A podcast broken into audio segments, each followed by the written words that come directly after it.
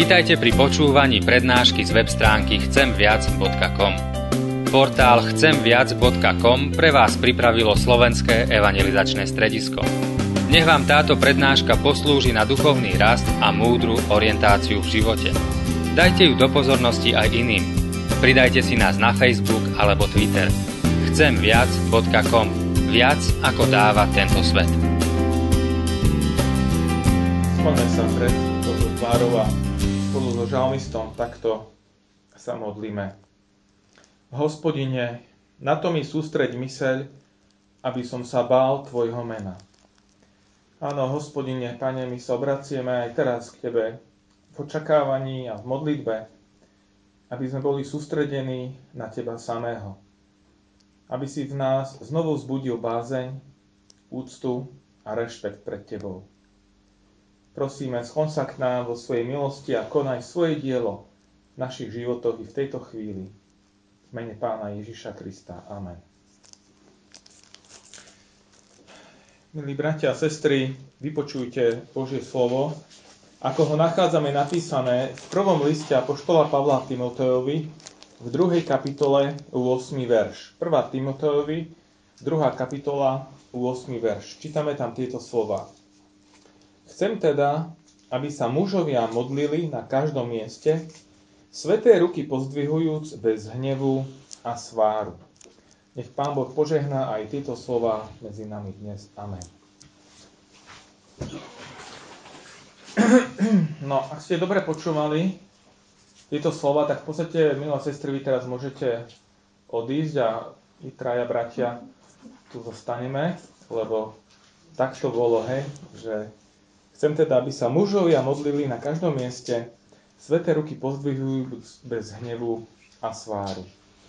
No ale skôr ako odídete, predsa by som rád uviedol možno taký kontext, e, v ktorom Pavel napísal tieto slova, aby sme im lepšie porozumeli. A nebudem nejakým spôsobom znásilňovať, že Pavel to nemyslel tak, ako to napísal, ale preto to tak myslel, že oslovuje zvlášť mužov, lebo Pavel bol pôvodom aké národnosti? Aj viery, však bol Židom. A teda písal aj z tej svojej skúsenosti duchovnej, aj kultúrnej, ktorej, z ktorej pochádzal, židovskej. A zaujímavé, možno viete to, že aby mohla začať pobožnosť u Židov v synagóge, tak je potrebné, aby sa tam stretlo koľko mužov? Viete? No, 10 mužov musí byť prítomných, aby mohla začať spoločná pobožnosť, bohoslužba. Ak je menej mužov, tak môžu sa modliť, ale nie je to spoločná bohoslužba, ale každý len sám e, sa modlí k Pánu Bohu. To, že koľko príde žien, to nie je také podstatné. A mi sa to zdalo aj také trošku nespravodlivé, že tie ženy sú tak odsunuté na bok. Až kým som sa nerozprával s našim, s našim s rabínom Košickým, ktorý tu pôsobil, e, Josif Steiner, vlastne to bol posledný rabín, ktorý tu pôsobil teraz v tejto nedávnej minulosti. A on e, v jednej príležitosti rozprával o tom, že, že áno, že muž má povinnosť ísť do synagógy, ale žena nemá tú povinnosť, tak ako ju má muž. Lebo žena má mnohé aj iné povinnosti, ktoré v tej tradičnej židovskej rodine sa neočakávali, že muž ich bude plniť, ako napríklad starostlivosť o deti, obed, aby bol navarený, alebo ja neviem, keď je niekto chorý, či starší, či mladší, aby sa o postaral. Takže ak žene bránili nejaké takéto povinnosti a starostlivosť prísť do synagógy, tak sa to nepovažovalo, ten židovský výklad bol taký, rabínsky, že teda to nie je hriech, keď žena nepríde, lebo má nejaké objektívne dôvody. Ale u muža to bola povinnosť. A preto sa aj Pavel obracia zvlášť na ženy, pardon, na mužov, počúvate, na mužov, pretože od nich to bolo očakávané ako ich povinnosť, že si zastanú tú úlohu, ktorú mali. No my dnes nie sme ani Židia, ani nevyrá, sme nevyrástli, alebo nežijeme v tejto tradičnej židovskej kultúre, kultúre ale predsa rozmýšľam nad tým, keď som rozmýšľal, rozmýšľal aj nad týmto textom, či tá výzva smerom k mužom nie je na mieste aj dnes medzi nami. Aj tu, keď sa pozrieme a do 10 vieme narátať, tak vidíme, že je tu viac vás, milé sestry, ako mužov. A tak myslím, že aj dnes táto výzva je aktuálna, možno z iných dôvodov, ako vtedy, keď to písal Pavel, ale ten apel na mužov je aj dnes dôležitý. Nechcem však skončiť v tom, že budem kázať tým, ktorí tu nie sú. Hej. Vy ste prišli, bratia i sestry, a preto uh, si dovolím povedať, že tá výzva k modlitbám samozrejme, že je na mieste pre každého z nás. A keď som nad tým premýšľal, tak som si spomenul na jeden taký príbeh, alebo na jednu myšlienku, ktorú vyslovil pán Ježiš, že ak budú mlčať tí, ktorí mu volali na slávu, tak koho si pán Boh môže vzbudiť, aby volal na slávu Mesiáša? Kamene, presne tak. A tak keď tu nie sú muži, v takom počte, v akom by možno bolo dobré, aby boli, tak buďme my, ktorí tu sme, či muži, či ženy, tými kameňmi, ktorí budeme volať za nich k Pánu Bohu, ale aj za ďalších ľudí, ktorí, ktorých ústa sú zavreté a neotvárajú sa ani k Božej chvále, ani k modlitbe k Pánu Bohu. Skôr ako prídeme k tomuto textu, dovolím si ešte jednu spomienku. Minulý víkend boli sme, aj brat dozorca tam bol, na konferencii v Šinci na Slisku. Bola to konferencia mužov. Takže o to viac je to možno pre mňa také, také aj v srdci aktuálne o tomto hovoriť. To bola konferencia, už 11. rok sa takto stretávajú alebo organizujú na Slisku konferencie zvlášť pre mužov. Na Slovensku, pokiaľ viem, tak sú také konferencie celoslovenské len pre ženy, sestry, ale my muži sa nejak tu na Slovensku nevie, nevieme zorganizovať. Čo bolo potešiteľné, že aj tam bolo z viacerých zborov slovenských e, boli prítomní muži. Asi okolo 50 mužov tam bolo.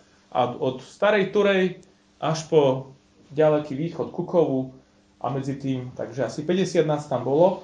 A spolu tak nejak do 400 mužov asi.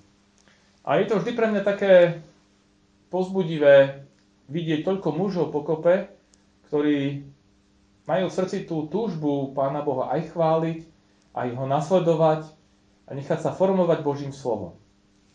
A ešte také vzácne pre mňa bolo to, že ten vek tých mužov bol od pubertiakov, mladých, najmladší, možno nejakých 15 rokov, možno aj mladší tam boli, ale boli tam aj, ozaj poviem, takže starci, ktorí prišli a, a tam spoločne sme premýšľali nad Božím slovom a sme sa modlili. Nech, je, nech nás to neznechutí, nech nás to neodratí, ale poďme teraz spoločne premýšľať hlbšie nad tým dnešným textom. A vnímajme to tak, že je to pre každého z nás, či pre muža, či ženu, či pre mladšieho, alebo staršieho. Čo je teda Pavlovou túžbou, a verím, že to nie je len Pavlova túžba, ale že je to aj Božia vôľa, aby sme čo robili? Čím začína tá myšlienka? Presne tak, áno. Pavel napísal, chcem teda, aby sa mužovia modlili. Teda, aby sme sa modlili. E, prečo by sme sa mali modliť? Prečo je to takou horlivou túžbou Apoštola Pavla, ktorý sám bol horlivým modlitebníkom? Prečo je potrebné sa modliť? A teraz skúste, ak máte niekto, aké dôvody vidíte preto, aby sme sa modlili. Predpokladám, že sa modlívate však, že ale... Áno, modlitba je... Prepačte, nech sa páči, dokončite aj to rozhovor s Pánom Bohom, áno? Áno, prihovárame sa k nemu, ďakujeme mu za všetko, čo dostávame každý deň, každý jeden deň. Áno, presne tak, čiže ďakujeme Pánu Bohu za všetko, čo nám dáva. Je to rozhovor s ním a teda rozprávame sa s tým, na kom nám záleží, koho si vážime. Tak hádam aj tak je to vo vzťahu k Pánu Bohu. Ešte nejaká myšlienka, čo môže obsahovať naša modlitba? Alebo koho sa môže týkať? To nie je tu teraz konfirmačná hodina, aby som vás skúšal, lebo konfirmandov takto skúšam samozrejme, ale teda Pánu Bohu môžeme ďakovať, môžeme sa kajať pred ním, to sme spomenuli na začiatku tohto dnešného stretnutia, vyznávať svoje hriechy, môžeme ho prosiť za rôzne chorých. veci za nemocných, chorých, za opustených. Mali by sme sa modliť aj za tých, ktorí nepoznajú Pána Boha, alebo ktorí ho ignorujú, ktorí nepočítajú s ním vo svojom živote. A viete, preto aj dnes takto chcem viesť naše myšlienky v tomto premyšľaní, aby sme naozaj toto postné obdobie využili na to, aby sme sa modlili nielen za seba, ale aj za druhých ľudí. Nedávno som bol na modlitevnom stretnutí kazateľov Evangelickej aliancie, tu v Košiciach, čo sa stretávame. Ja nie som až taký poriadny v tom stretávaní sa. Teraz som išiel, chcel som sa ukázať teda, že tam som tiež, ale bolo nás strašne málo, takže som sa moc neukázal pred tými ostatnými. Ale sme sa modlili tiež, premýšľali sme nad Božím slovom, aj sme sa rozprávali. A jeden brat tam povedal myšlienku, ktorá ma zaujala, ktorú som si aj zapísal, aby som ju nezabudol. A povedal, keď sme sa rozprávali o mnohých problémoch, ktoré súžujú aj nás v cirkvi, aj v spoločnosti celkovo, on povedal, modliť sa je to najmenej, čo môžeme urobiť, ale zďaleka to nie je to najmenej.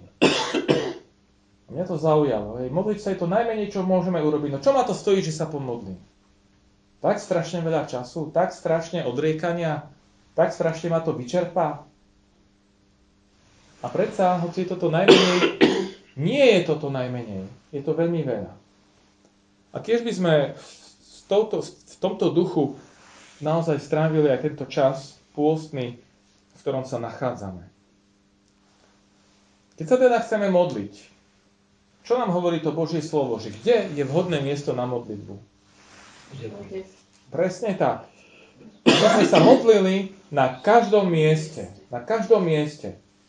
Čiže nielen v kostole, nielen na službách Božích, ale na každom mieste, teda všade. Skúsili ste sa, alebo máte vo zvyku sa modliť skôr len, neviem, doma a v kostole, alebo sa modlívate aj všade, že kde príde nejaká situácia. Kývete hlavu, že, že, že áno. A naozaj myslíme na to, že, že naozaj hoci kedy a hoci kde je vhodné miesto k tomu, aby sme sa rozprávali s Pánom Bohom, lebo Pán Boh je všade prítomný. Viete, uvedomil som si, že pre zbožného moslima nie je hambou, aby si rozložil svoj modlitebný koberček hoci kde, hoci aj v lietadle, keď letí. Keď príde tá hodina, on si tam kľakne, otočí sa tvárou k meke a bude sa modliť k svojmu Bohu. Prečo toľkí kresťania máme problém hoci len oči zavrieť, alebo skloniť trošku hlavu, zložiť ruky a vysloviť modlitbu. Možno pred jedlom. A možno keď sme niekde na ulici za niekoho, v autobuse, vysloviť modlitbu. Prečo s tým máme problém? Tak mnohí. Božie slovo hovorí, chcem, aby ste sa modlili na každom mieste. Tak buďme pozbudení k tomu aj my, aby sme sa modlili na každom mieste. Včera som zažil jednu situáciu, nebudem rozoberať akú na, ulicu, na ulici, veľmi špecifickú a vážnu. A až potom, keď ten šok prešiel, tak potom som si uvedomil, že a prečo mi nenapadlo v tej chvíli sa modliť za tých ľudí, za tú situáciu. Tak som sa potom modlil, keď som si to uvedomil, tak som sa potom hoci dodatočne modlil. Ale naozaj potrebujeme sa naučiť aby modlitba sa stala takou, takou prirodzenou súčasťou nášho života, ako, ako dýchame. V každej chvíli, na každom mieste. V tej dobe bolo zvykom sa modliť medzi Židmi so zdvihnutými rukami. Pre nás to, zvlášť v našej cirkvi, nie je bežné, nie je to zaužívané. V niektorých spoločenstvách aj dnes sa ako keby znovu tento spôsob užívajú, že si dvíhajú ruky u nás sa skôr skláňame, ale neviem, ako sa to vyvíjalo historicky, ale vtedy proste pre Židov to bolo prirodzené dvíhať ruky k Bohu. Preto aj Pavel hovorí, aby muži pozdvihovali svoje ruky k hospodinovi. Určite má svoje opodstatnenie aj keď sa skloníme, to vyjadruje tú pokoru, e, skromnosť. A zase keď ruku vystrieme, tak to naznačuje, že áno Bože, ako chcem ťa ako keby naozaj dosiahnuť, chcem, K tebe volám, k tebe sa obraciam. Naznačuje to ten smer, ku ktorému sa obraciam. Tam hore, kde je Pán Boh. Symbolicky samozrejme. A keď som premýšľal nad týmto spôsobom modlitby, som si spomenul zase na jeden príbeh z Biblie, ktorý určite mnohí poznáte, kde bojovali Izraelci, a už vidím, ukazujete, hej. A kto mal držať tie ruky hore? Mojžiš. Mojžiš, áno, mal držať ruky hore. Ale ten boj za Malekitmi, bolo to počas toho putovania na púšti, e, trval tak dlho, že vládal Mojžiš držať tie ruky hore. Áno, po, dvaja potom mu držali. Nebudem vás skúšať, hej. Jeden bol Áron, druhý bol Húr. A potopírali mu ruky a držali a kým tie ruky mal hore Mojžiš, tak Izraelci víťazili až napokon zvíťazili. No ale zdvihnuté ruky, no čo to bolo? Keď poznáme ten, ten kontext židovský, tak to nebolo nič iné ako modlitba, ako, ako to obrátenie sa k Pánu Bohu. Kde vyjadrujem, že áno, od Teba, Pane Bože, som závislý. Od Teba potrebujem pomoc. Modlitba. Keď som si spomenul na ten Možišov príbeh, tak e, som si uvedomil, ak my nepozdvihujeme svoje ruky k Pánu Bohu, ako môžeme očakávať víťazstva vo svojom živote? Teraz obrazne nejde o to, že či tak sa modlím, či tak sa modlím, alebo ako sa modlím, ale ak proste neobráceme sa k modlitbách k Pánu Bohu, ako môžeme očakávať tí duchovné alebo životné víťazstva v našom živote? Izraelci sa mnohokrát museli naučiť počas putovania na púšti, aj potom neskôr ich Pán Boh vyučoval, že keď sa k nemu obrátia, keď k nemu budú volať, vtedy ich bude zachraňovať. A keď boli tvrdohlaví, keď sa odvracali od Boha, tak ich nechal tak na pospas ich vlastnému hriechu. Nie je príčina aj toho, ako žijeme a tých mnohých priehier v našom živote, ktorými zápasíme, práve preto, že sme sa málo obracali alebo málo sa obraciame k Pánu Bohu. A ešte ďalšia myšlienka, keby Mojžiš bol v tom sám, možno by to nezvládol. Veľmi pravdepodobné, že by nezvládol ten, ten zápas. Tie ruky mu klesali. Nevláda. Ani my sa neobvinujeme za to, že nevládzeme. Často je situácia, že ani my nevládzeme sa ani modliť. Tak nás to ťaží, že, že tie ruky alebo srdcia nám oťažujú, že nevládzeme sa modliť. A vtedy čo potrebujeme? podporu, pomoc, aby nás niekto iný podporil, povzbudil v tej modlitbe, aby nás niesol, aby možno poviem tak dvíhal naše ruky, naše srdce v modlitbe. Viete, často sa stáva, že ja sám ani neviem, ako sa modliť. A keď sa niekto iný modlí, niekedy tak s manželkou, že no, poďme sa pomodliť a poviem, ale vieš čo, začni ty, lebo ja som v takom stave nejakom, neviem, ako sa začať modliť. A keď sa ten druhý začne modliť, tak zrazu, že ja sa chcem k tomu pripojiť. Ma to tak pozbudí, a uvedomím si, že áno, je dobré sa obrátiť k Pánu Bohu. Ale k tomu samozrejme potrebujeme spoločenstvo, aby sme sa stretli nejako, niekde. Či pred službami Božími na modlitebnej chvíli, alebo teda aj priamo v tom kostole, alebo možno v takom mešom spoločenstve ako tu. A modlili sa za seba navzájom, podporovali sa. Ako môžeme očakávať nejakú zmenu k lepšiemu, ak nebudeme sa obrácať k Pánu Bohu v modlitbe? O čom hovorí tá posledná časť tej myšlienky? Ktorý máte Bibliu pred sebou, tak máte výhodu. Na budúce, aj teraz tam sú Biblie, tak na budúce si môžete zobrať, keď na pomoc. Ale čo hovorí Pavel, že ako sa máme modliť? Bez hnevu a hádok. Áno. V, moj, v mojom preklade, ktorý ja som použil, bez hnevu a sváru. Hej? Ale to, je vlastne, to sú tie hádky. Takže Pavel chce, aby sme sa modlili na každom mieste bez hnevu a sváru, bez hádok. Čo to znamená? Dnešný deň, tá Popolcová streda nám pripomína práve aj túto vec, tú pokoru, to, to zmierenie. Viete, ja som si uvedomil, že alebo takto vidím, opravte ma, ak zle to vidím, že my vieme sa tváriť aj v kostole zdeptanie, úboho, zúfalo a myslíme si, že to je možno tá pokora pred Bohom.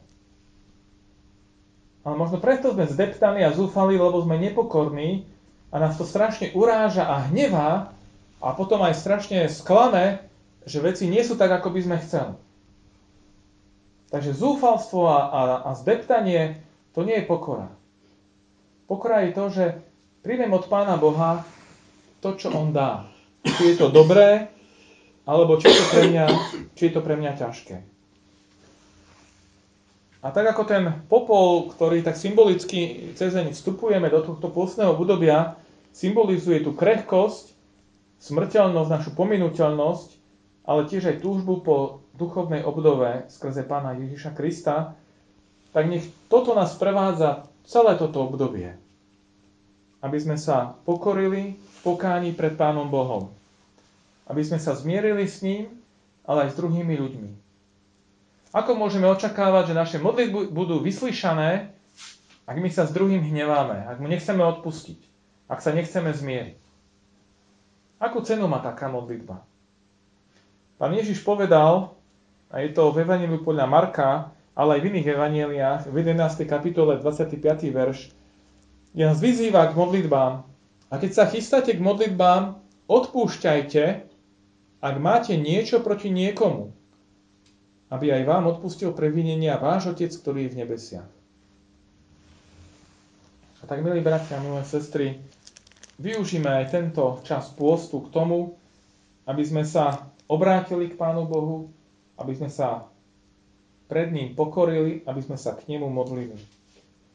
Aj tento týždeň v našom cirkevnom zbore už nie prvýkrát sme tak vyzvali celý zbor, aby sme sa modlili za manželstva, keďže je Národný týždeň manželstva. A manželka mi hovorila, ja neviem meno, ani to nie je podstatné, keď dávala a ponúkala tam tie modlitevné letačiky, tak mi povedali, ale ja nemám manžela, alebo tak. A no dobre, ale modliť sa môžete za niekoho, nie? A vlastne, keď si pozriete ten kalendárik modlitebný, tak sú tam modlitby aj za osamotených ľudí, aj za vdovy, vdovcov, za siroty, za rozvedených.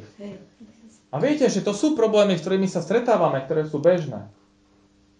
Ehm, dnes v rámci tohto týždňa manželstva aj na školách sa robia rôzne aktivity a manželka mi hovorila, sa vrátila teraz pred chvíľou z roboty, že na jednej tej prednáške, keď sa spýtal ten rečník, že koľký z nich chcú vstúpiť do manželstva, že v tom vidia hodnotu. Tak z 30 žiakov, viete, koľký sa prihlásili, že chcú sa oženiť alebo vydať? Ani jeden v tej triede. Som bol prekvapený, lebo na našom gymnáziu, kde učím, tak tam väčší počet bol, nadpolovičná väčšina, že áno, že, že vidia manželstvo ako dobrú vec. Ale žijeme v dobe, kedy ľudia už strácajú tú predstavu, že, niečo, že toto je niečo hodnotné, niečo, čo nám Pán Boh dal ako veľký dar. Ale nie o manželstve som chcel hovoriť, o tom možno v nedeľu viac, ale o tých modlitbách, že tak myslíme aj na rôznych ľudí, možno na, vaš, na blízkych. Ak aj nemáte ten rozpis, tak poznáte manželstva šťastné, ďakujte za ne nešťastné, proste za ne v rôznych situáciách, možno chorých, nemocných, opustených, modlíme sa za seba navzájom. A poviem takú myšlienku, že chceme potom aj ďalej v tom postom období prinášať také témy a námety na modlitby, aby sme v tých modlitbách vytrvali a aby sme očakávali na Pána Boha, že On vyslíši a bude konať v našom živote aj v živote našich blízkych. Nech to Pán Boh požehná, nech aj vás Pán Boh požehná. Amen. Bye.